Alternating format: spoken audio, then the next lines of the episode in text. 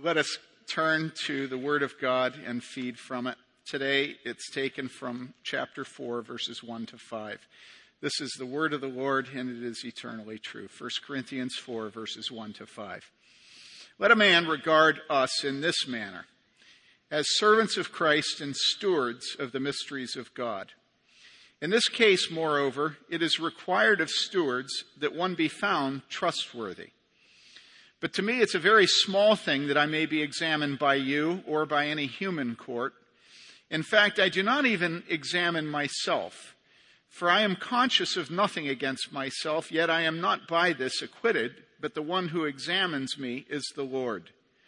Therefore, do not go on passing judgment before the time, but wait until the Lord comes, who will both bring to light the things hidden in the darkness and disclose the motives of men's hearts.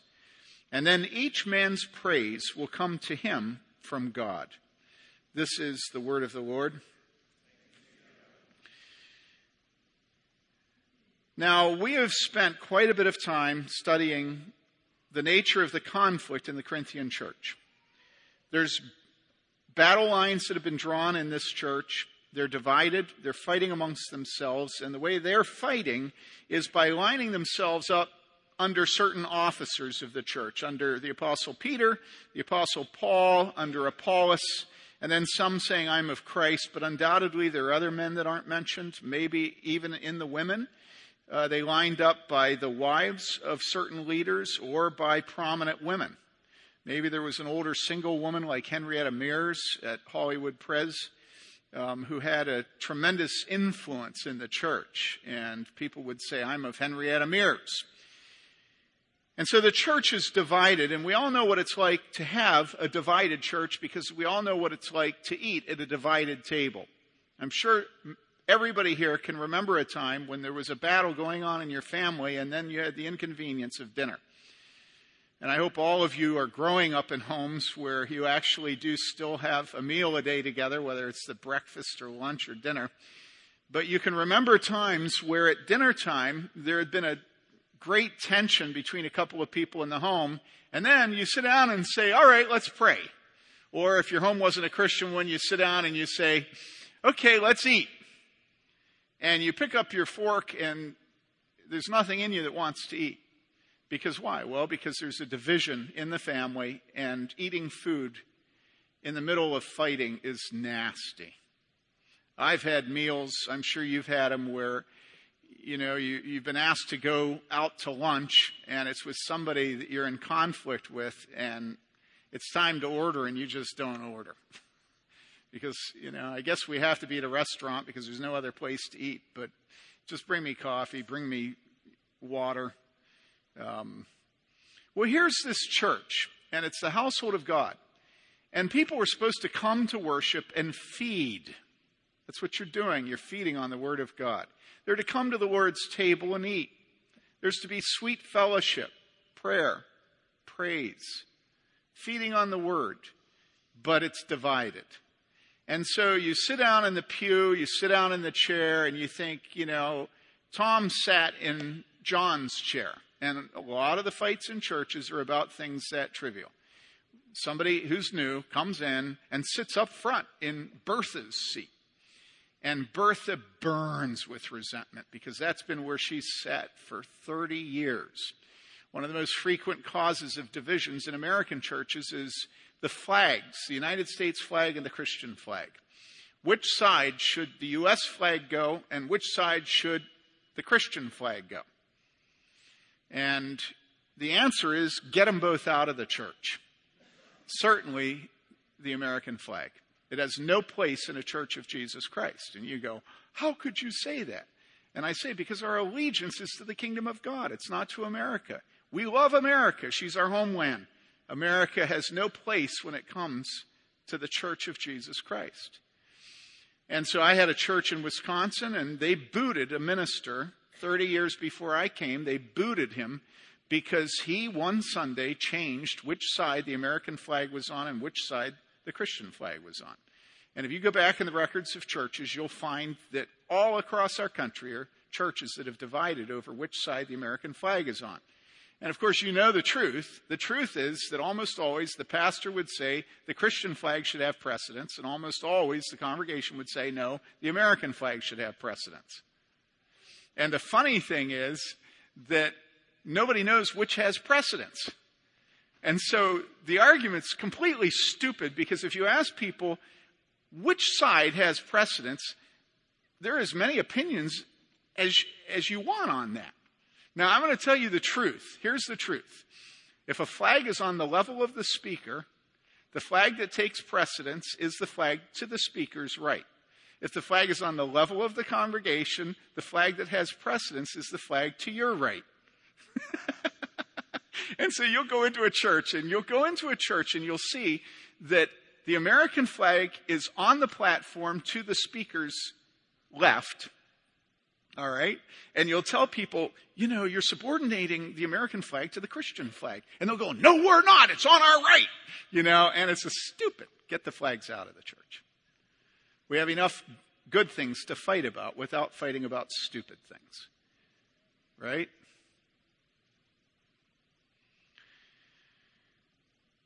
So you come to the dinner table and your father and mother are fighting, brother and sister are fighting, and you just don't want to eat. You come into the house of God, they're lining up. I'm Paul, I'm Apollos, I'm Cephas, I'm Jesus. And nobody wants to eat. And so Paul is hammering home the necessity of peace in the church. And because the division is coming behind certain leaders, certain officers, it's of the nature of the division to value the office of pastor and apostle too highly and to value it too lowly. To think too much of Paul and Apollos and Cephas, to think too little of them. Because any battle like this, we always fall on one side and the other, and we never walk down the middle. Never.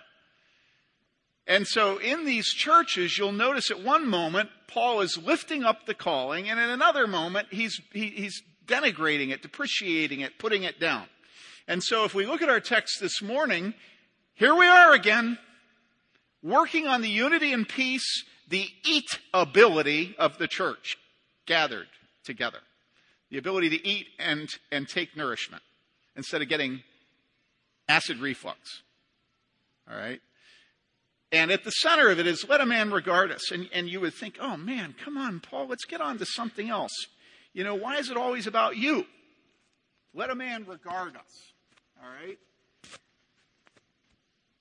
But it's the text of Scripture. Let a man regard us in this manner as servants of Christ and stewards of the mysteries of God.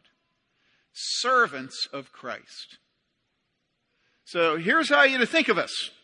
You're to think of us as servants of Christ. Now, does that lower or does that raise the position of the minister of the word and sacrament? Does it lower or raise it? Well, the first thing lowers him, and the second thing raises him. What's the first thing?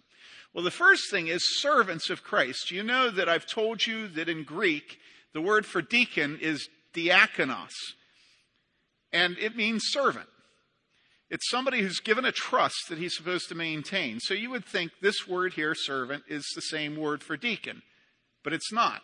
This is a word that has its origin in the lower level of rowers in a Roman galley. And so it was, the whole essence of the word is subordination.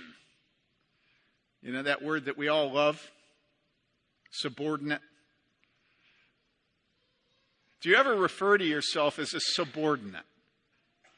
Do you ever mark yourself as a subordinate?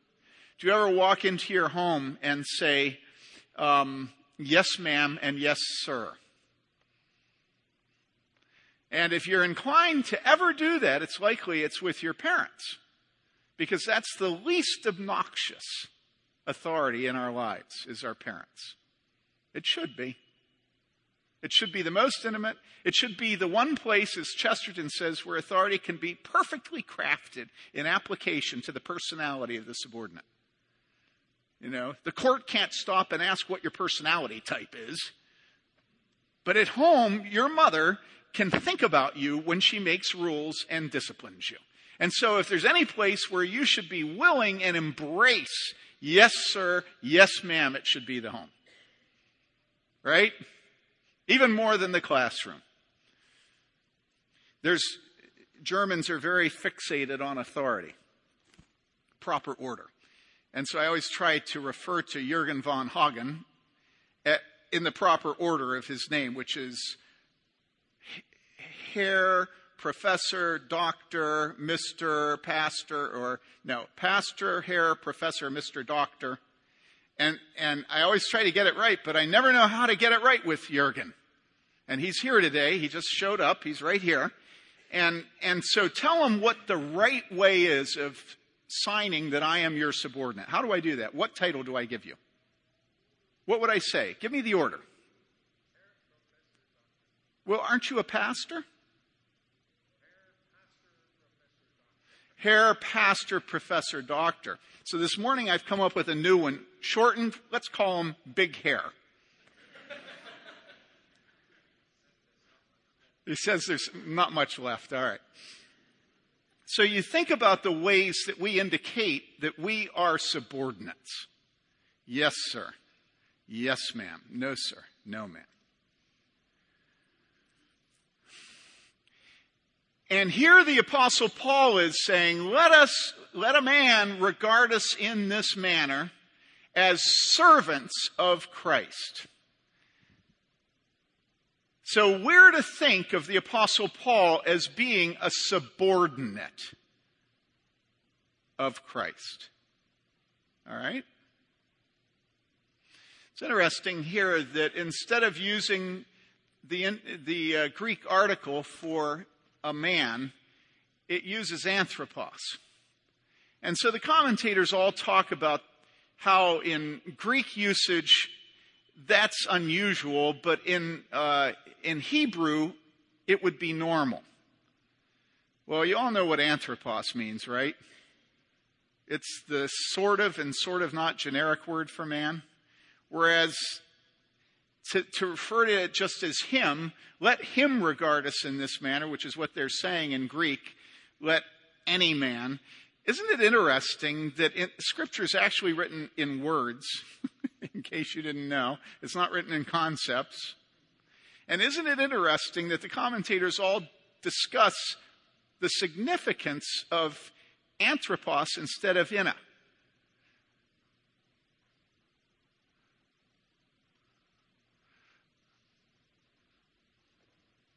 Now, why does it matter? Well, it matters because the word used to refer to the people in the church is a man. It's a word that can't have eviscerated from it masculine sign- signatures instead of just using the article. And all the commentators talk about this when they write comments. And then today, if we were translating it, what would we translate it as? Most of the evangelical publishers would do violence to the Word of God today by translating it, let a person regard us. And then the commentators all talk about the difference between ina and anthropos. The Bible's in words, people Greek, Hebrew, and Aramaic words. And if we honor the plenary verbal of inspiration of Scripture, then we're fixated on words. And we want the words the Holy Spirit chose to come to us. And trust me, when you as a woman get the word man instead of a person, you, as a woman, are not being violated, but you're being taught and fed. And so, if I, in order to twist Scripture, because I'm worried about feminists, if I twist Scripture, am I being a servant of Christ and a steward of the mysteries of God? Am I concerned about being found trustworthy? Or is it a very large thing that I'm examined by you and by human courts? And this is what's going on all across evangelicalism today is that everybody's playing with the word of God because they're more concerned about what people think of them than God. And because they don't really give a rip whether or not God finds them trustworthy, what they want to do is to have a big church and to have a big salary and to be adulated by people. And so we twist scripture. The word is anthropos. It's not in it. And we go ahead and translate it, let a person regard us, because after all, anthropos includes women, and women today don't understand anthropos includes them. And so what we do is take it back to the very article that was rejected by the Apostle Paul under the inspiration of the Holy Spirit. and if you tell me you don't understand what I'm talking about, you're a liar. You know exactly what I'm talking about. All our language has changed to keep from offending feminists. You didn't change it to keep from offending my wife.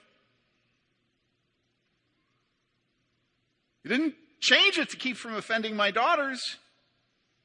My granddaughters, two of them now, or no, three. I got three now. It's the feminists. But hey, let's get off that. Just preach the word, Tim. Well, I thought I was. I mean, isn't that the word? Oh, come on, Tim. There's more in the text than that. All right, okay, all right. I, I, after all, I don't want you to dislike me. And I am tall and, and adipose, and I have gray hair.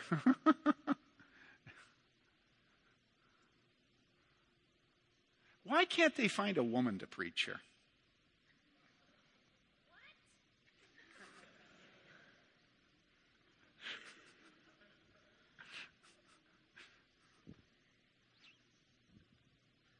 I love you.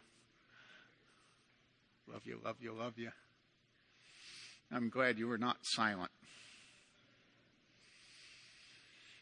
Let a man regard us in this manner as servants of Christ. So, servants is subordination, it's under, it's low, it's submitting. And then of Christ. So if I'm a subordinate of someone, it makes a whole lot of difference who I'm a subordinate of, doesn't it? If I'm a subordinate of the trash man, I smell. And I'm not high in the estimation of men. And that includes you, women.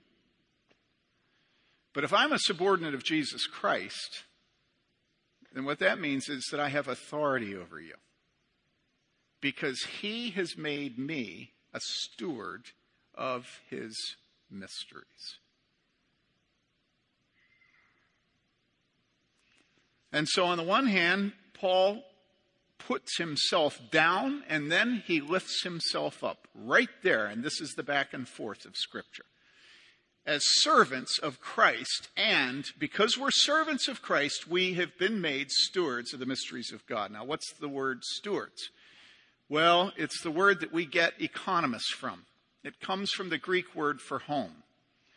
And so think of how often Scripture demonstrates that the church is the household of God. And so the steward of the mysteries of God is the steward of the household. He's the economist of the mysteries of God. Now, when we think economists, all we think of is money macroeconomist, microeconomists, cosmic economists, voodoo economists, you know, and it's all money. But long before it had to do with money, it had to do with household.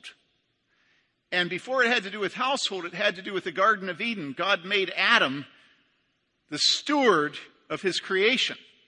This is why we're not vegans. Because God placed us above his creation, including the animals. He gave us the animals to eat. And so we're stewards of creation. We are stewards of the children and the wife that God gives us. As husbands, we are heads over our households and over our wives.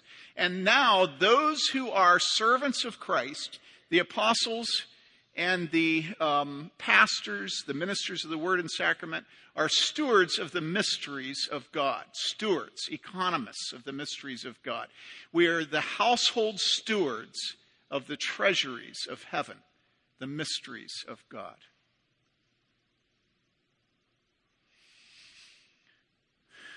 Now, what are the mysteries of God? Well, the doctor of the medieval Roman Catholic Church, Aquinas, says it's the sacraments. Is it the sacraments? Well, yeah. It is the sacraments. They're wonderful gifts. Did you read in the Romans text this morning the Apostle Paul saying that in the Old Testament, circumcision was a sign and seal of the covenant of grace? Baptism is a sign and seal of the covenant of grace. Both spiritual administrations that mark the people of God. Did you read that? This is a precious thing to have a physical mark, right? Baptism is a beautiful gift to us, right? We can come forward and by faith be marked with the covenant sign. The Lord's Supper is a precious gift where we eat and drink spiritually the body and the blood of Jesus Christ that washes us from sin. God is pleased to use physical things and to accomplish spiritual graces through them. Right? So, of course, part of the mysteries of God are the sacraments. But is that what the Apostle Paul's speaking of here? It's included. But if what he meant were the sacraments, and that's what a preacher, a pastor, a minister was about, then why would he have said in the first chapter of 1 Corinthians, verse 17, for Christ did not send me to baptize, but to preach the gospel?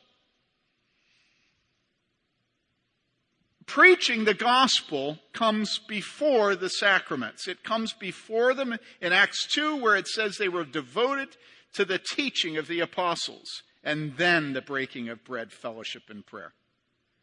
The only possible unity of the people of God is to stand in God's truth. If there is no doctrinal unity, there is no unity at the table. If you have bastard children trying to sit at the table and crowd out your own flesh and blood, do you let them do it? Do you let anybody come into your home and sit at the table and remove your baby from the high chair? Does it matter in a home whether or not that child belongs to you or somebody else?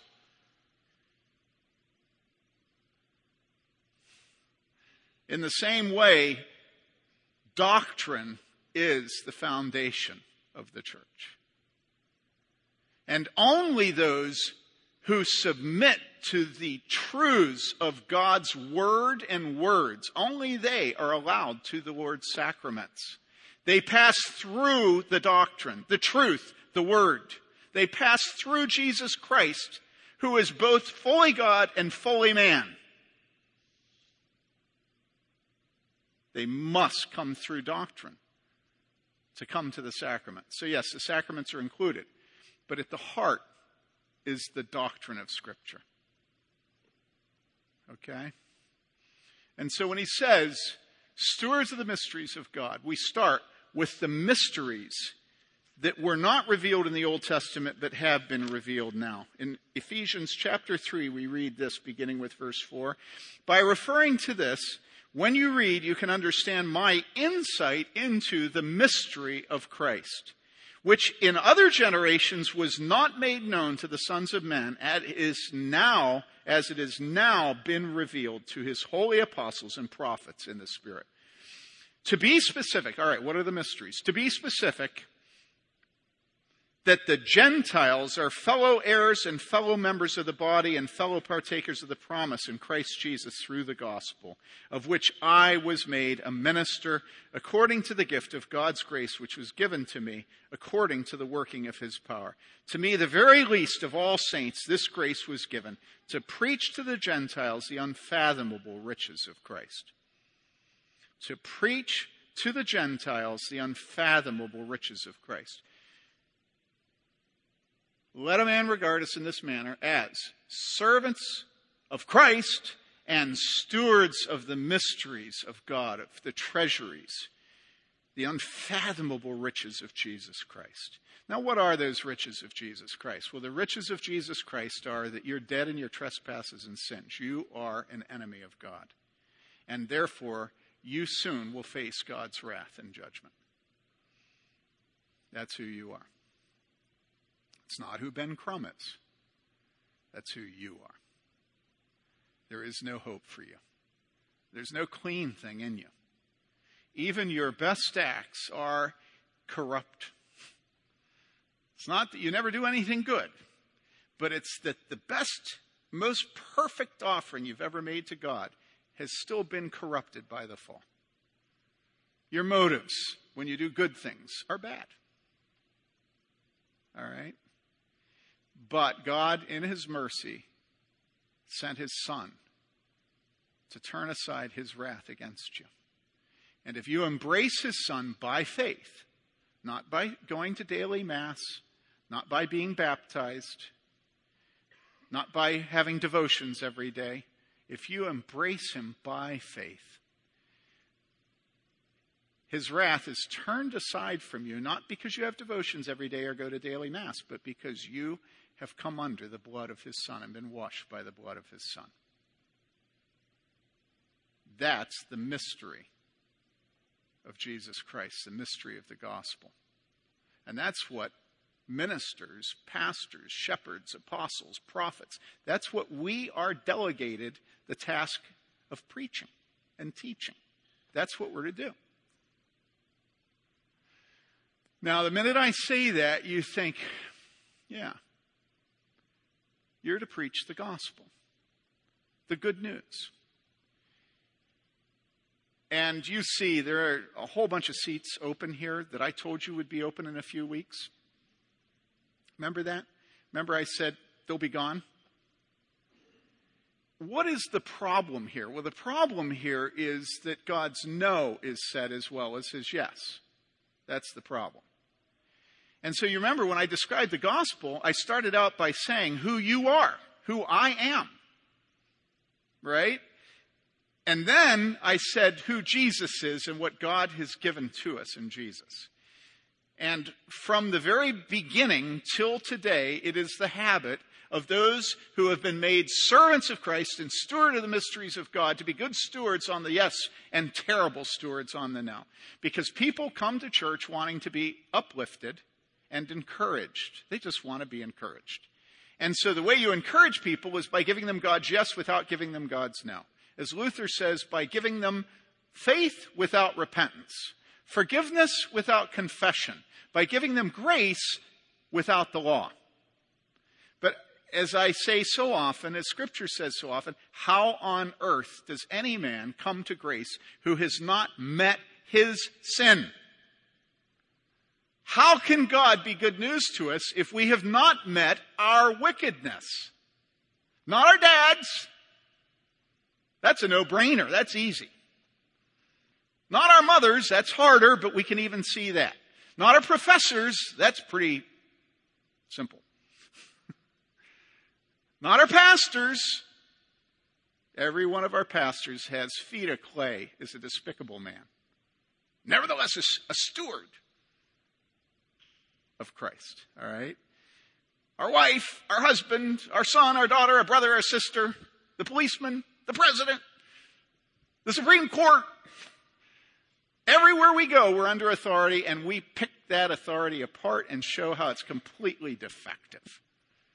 And every authority we pick apart allows us to build ourselves up in our estimation, right?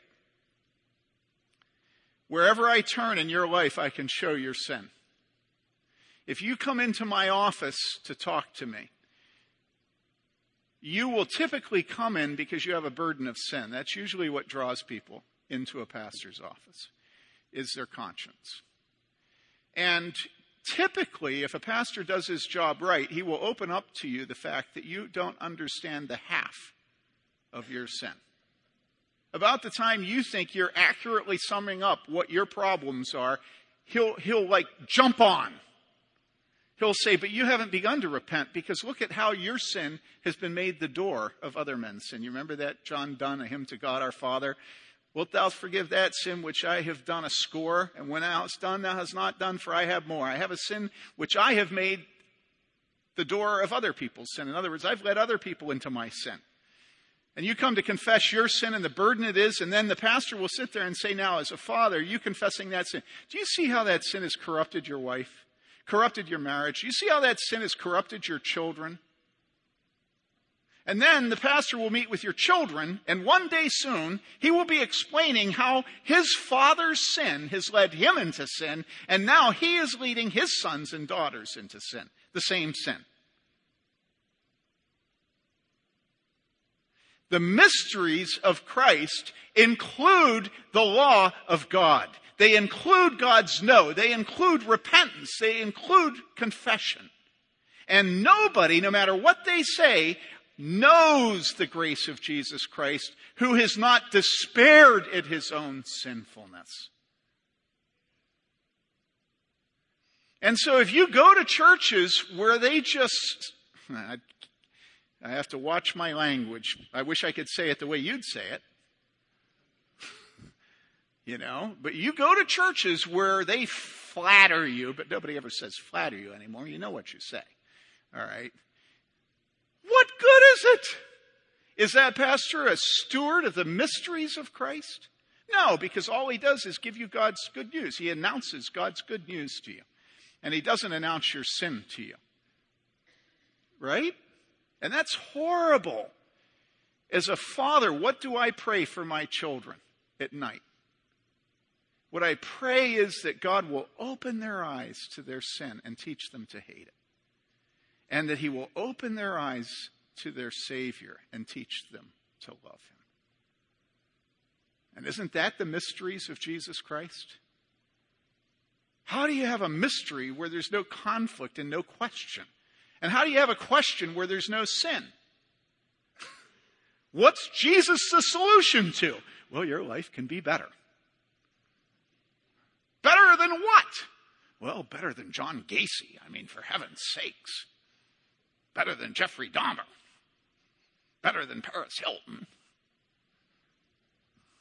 Better than Liberace. Better than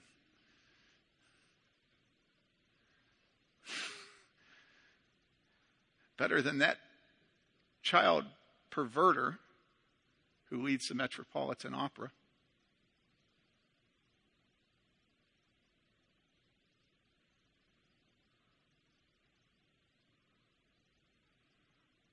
Forget those people. They're not your problem. Your problem is yourself. Your problem is your heart. Not mine, but yours. And so we have all these kids that come in at the beginning of the year and they've sat under people that suck up to them from the pulpit. And all of a sudden, their heart is exposed and they begin to tremble and they think, to hell with that and they go someplace else. And what Luther said is that it's always the habit of preachers to preach much forgiveness and no repentance. This is what Luther said. And he said, So the people are rendered without compunction of conscience. They have no ability of feeling their conscience anymore. And he says, This is an error worse than all those hitherto prevailing. And what he means is the Roman Catholic Church. This is worse than the Roman Catholic Church because at least Roman Catholics will fear and tremble before God. Evangelicals have lost the ability to fear God today. And so grace is meaningless. So we've rejected doctrine, we've rejected sin, we've rejected depravity, we've rejected the fall, and we talk grace, grace, grace, grace, grace, grace, grace, grace, grace, grace, grace. And Roman Catholics tremble before a holy God. And evangelicals have learned that we're saved justification by faith alone. We don't have to do all that stuff. And then we blame shift. We don't want to be under convicting preaching, and so we accuse the pastor of being an unfaithful steward of the mysteries of Christ. Because we can't face the depravity of our hearts. And so we say that the pastor is dyspeptic. That the pastor woke up on the wrong side of the bed this morning. That the pastor has father issues. That the pastor's aggressive. He's dogmatic. He's patriarchal. He's fixated on sex. Never mind the fact that everywhere else you go in town here, it's fixated on sex. But for heaven's sakes, don't bring it into church and don't preach about it. Just let us have it. I mean, do you, don't you realize that yesterday I was at UW Madison as a student? and Madison has perfected what you only wish you had. And before that, we lived in Boulder. Eh? These are places of very sophisticated sin. And so Paul says this. He says, Let a man regard us in this manner as servants of Christ and stewards of the mysteries of this of God. In this case, moreover, it is required of stewards that one be found trustworthy. So, what matters? What matters is not what you think of me. Now, I'm not saying that it's not the calling of the congregation to judge the preaching of the word. It is your calling to judge my preaching, but not to judge it the way you judge it. Because the way you always judge it is by your um, barometer of feelings, but you're to judge it by doctrine. Because remember what it says about the Bereans. In Acts, it says that the Bereans were more noble minded because they went home and opened the Bible and they judged the preaching that, and the teaching that they had just heard by the Word of God. But you don't judge me by the Word of God, you judge me by your feelings.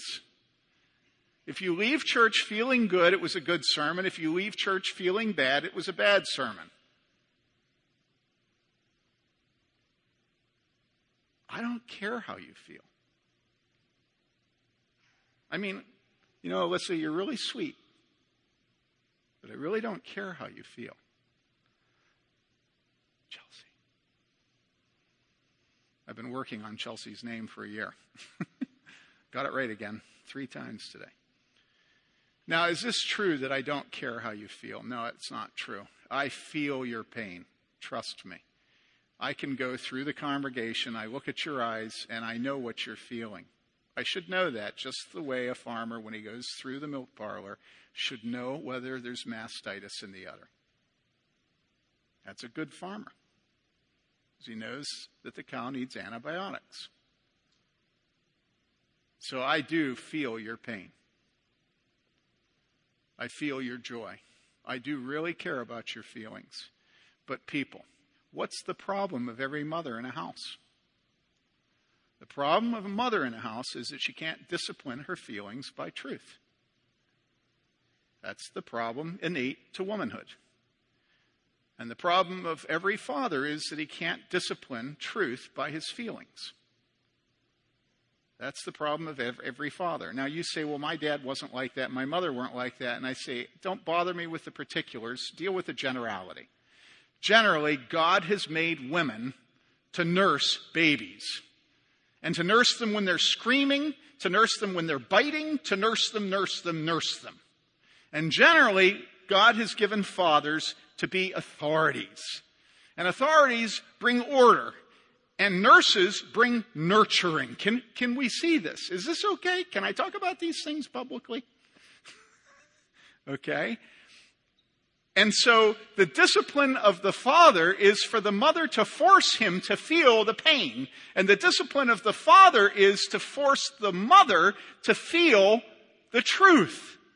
And G.K. Chesterton says that it will be a quarrel because the sexes are not the same. He says the point is to keep it a lover's quarrel. And so every good pastor is not just a father ruling, but he's a nursing mother to the flock. And so in the stewards, servants of Christ, stewards of the mysteries of God, you want them to feel your feelings, your pain. You want them to cry with you. You want them to rejoice with you, to laugh with you. But you don't want the Word of God twisted so that your feelings are good. Because then he's not a steward of the mysteries of Christ, but he's a steward of your feelings. And that's the worst thing that can happen to you as an eternal and an immortal soul. Is that you are as oppressed by your feelings as every other person in the Western world today, and especially Pomo dudes. All Pomo dudes are is emoting creatures they're incapable of truth. They haven't had a father who ever disciplined them by truth. They haven't had a father who ever disciplined his wife by truth. They haven't had a father who has stood in the midst of everybody attacking him in the home. And so when they come in church, they expect that the nursing father up front is going to subjugate truth to the feelings of the flock. And that means grace and no law. That means forgiveness and no repentance. That means God's yes and never God's no. And he, that man, is not a trustworthy steward. He is not a servant of Christ. He is not a steward of the mysteries of God. But rather, he's spending his life thinking about being examined by his congregation and by human courts. And he examines himself by his popularity polling in the congregation. And that's, that's how he sees himself. If the women and the children like him, he's content. So you go into Protestant and Roman Catholic churches today, and what you will find over and over and over again is that the entire church apparatus is run by women, not by men, by women. And that there is a figurehead man who milks the women, while the husbands dutifully follow their wives in and out of church. That's how Mike Bowles came for a while. He didn't want to be here. As soon as the service was over, he was out in his truck chewing tobacco.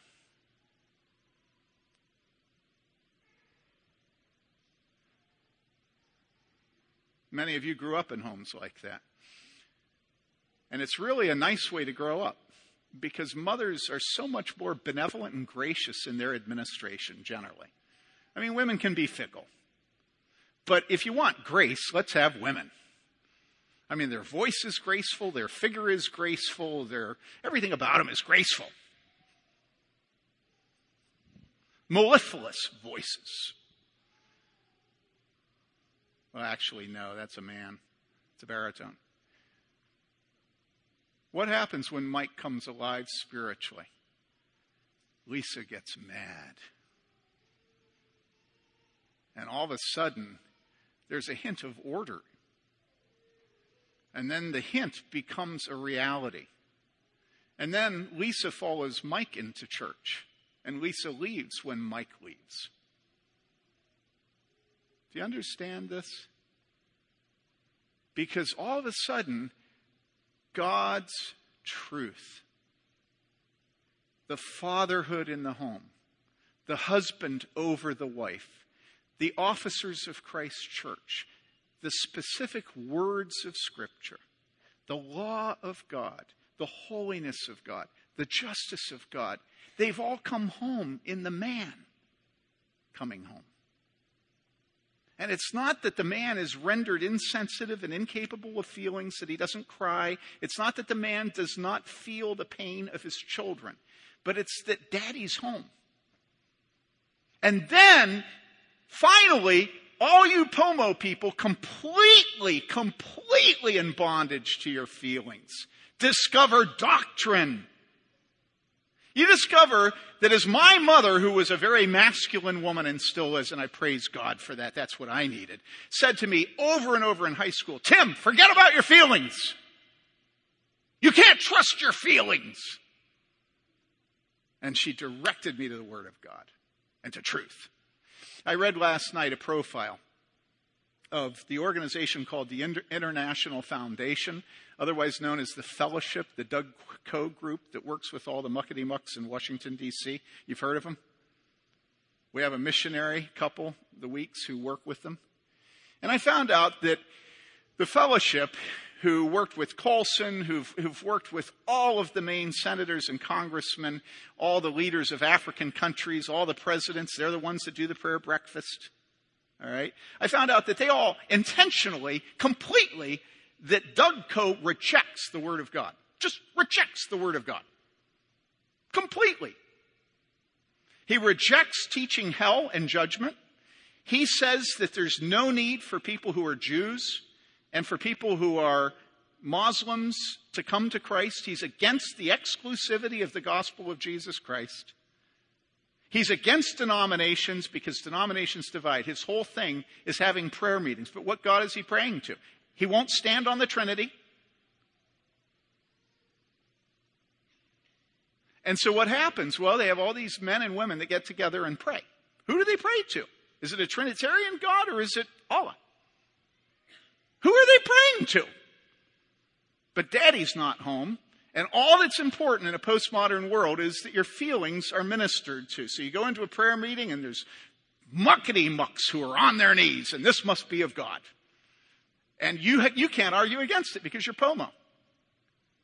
And if you emote, you exist. An unemoted life does not exist.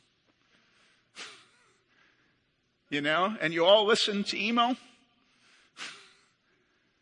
And you're completely in bondage to your own selfish desires, to your own feelings, to your own need for more narcissistic ministry. And so if I forget your name, you're devastated.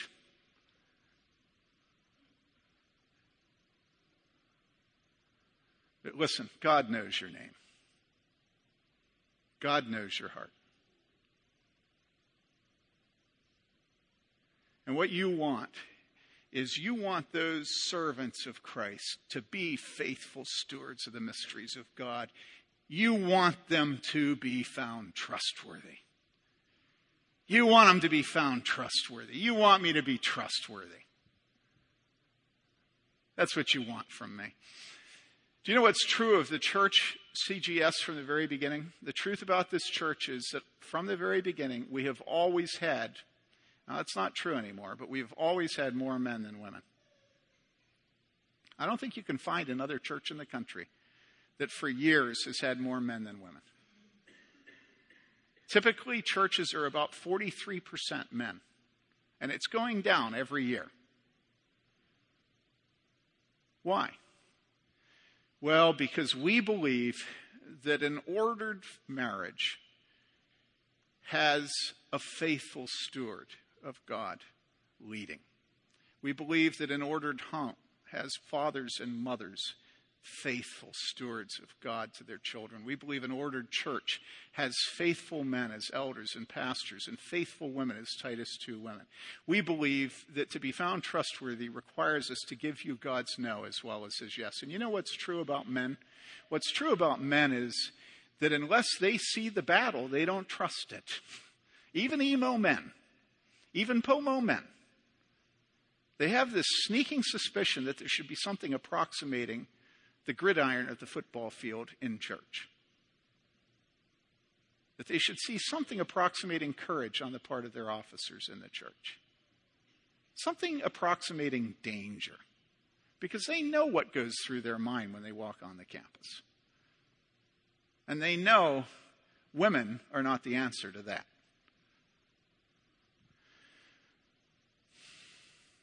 And so here's the deal, guys.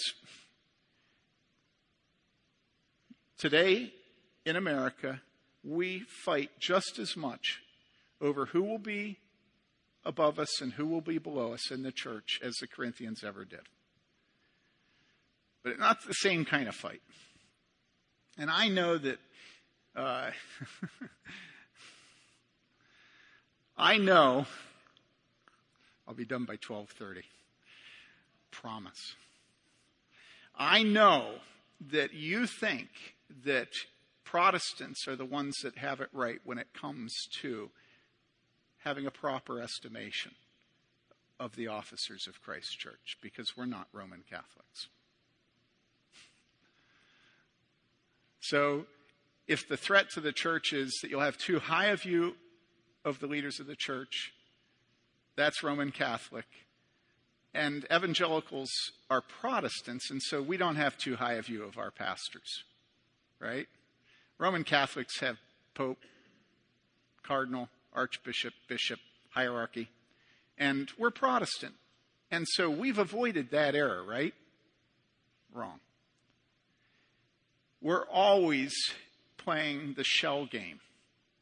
You know, the card and you hide the cards and where's the Queen of Spades, right?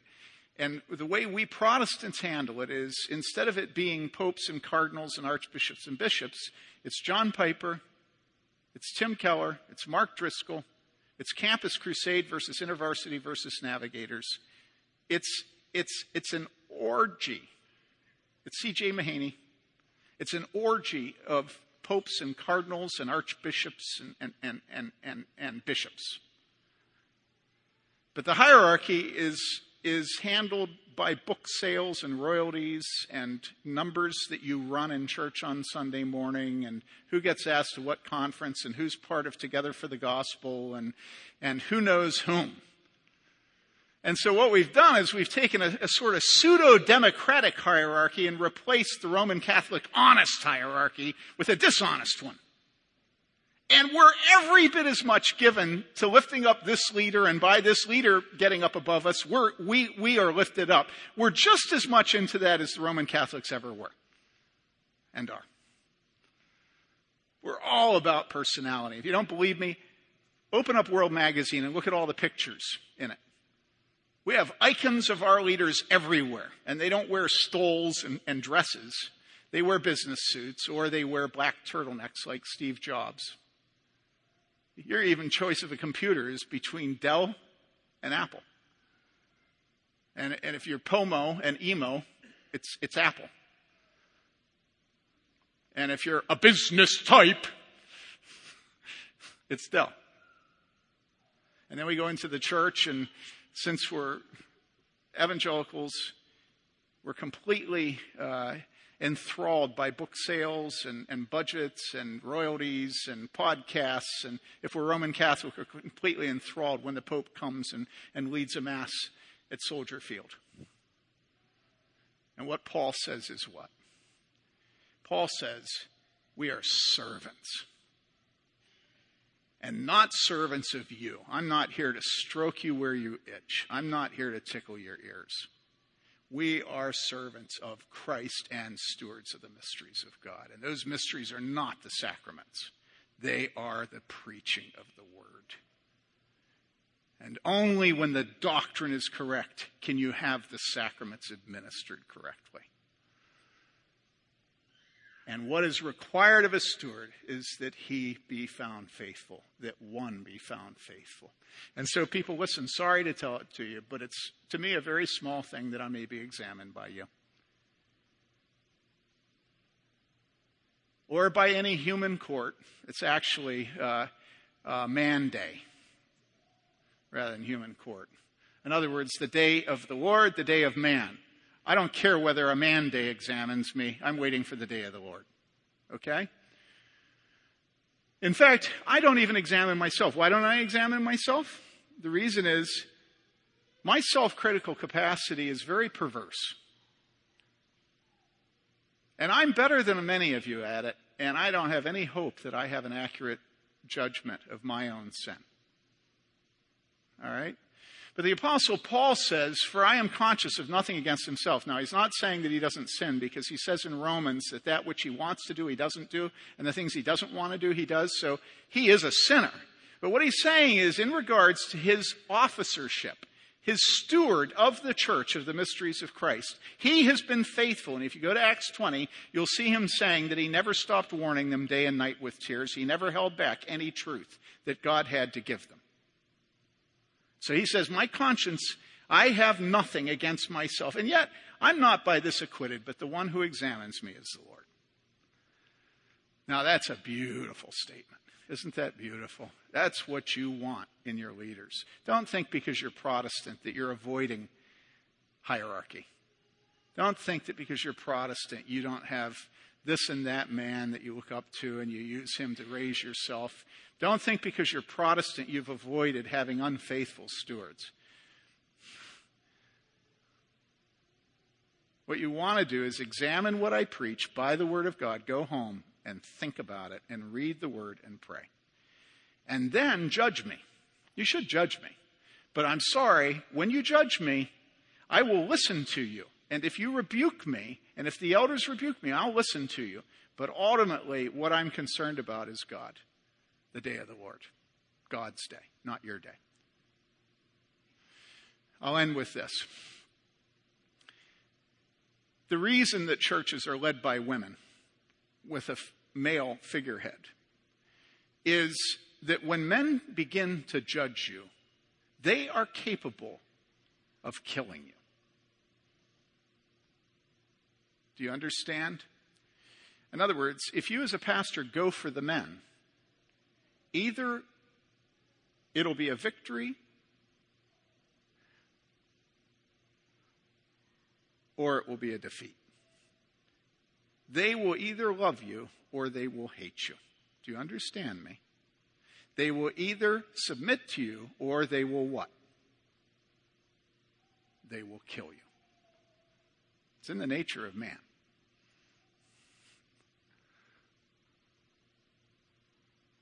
And what will women do? Women will protect the relationship.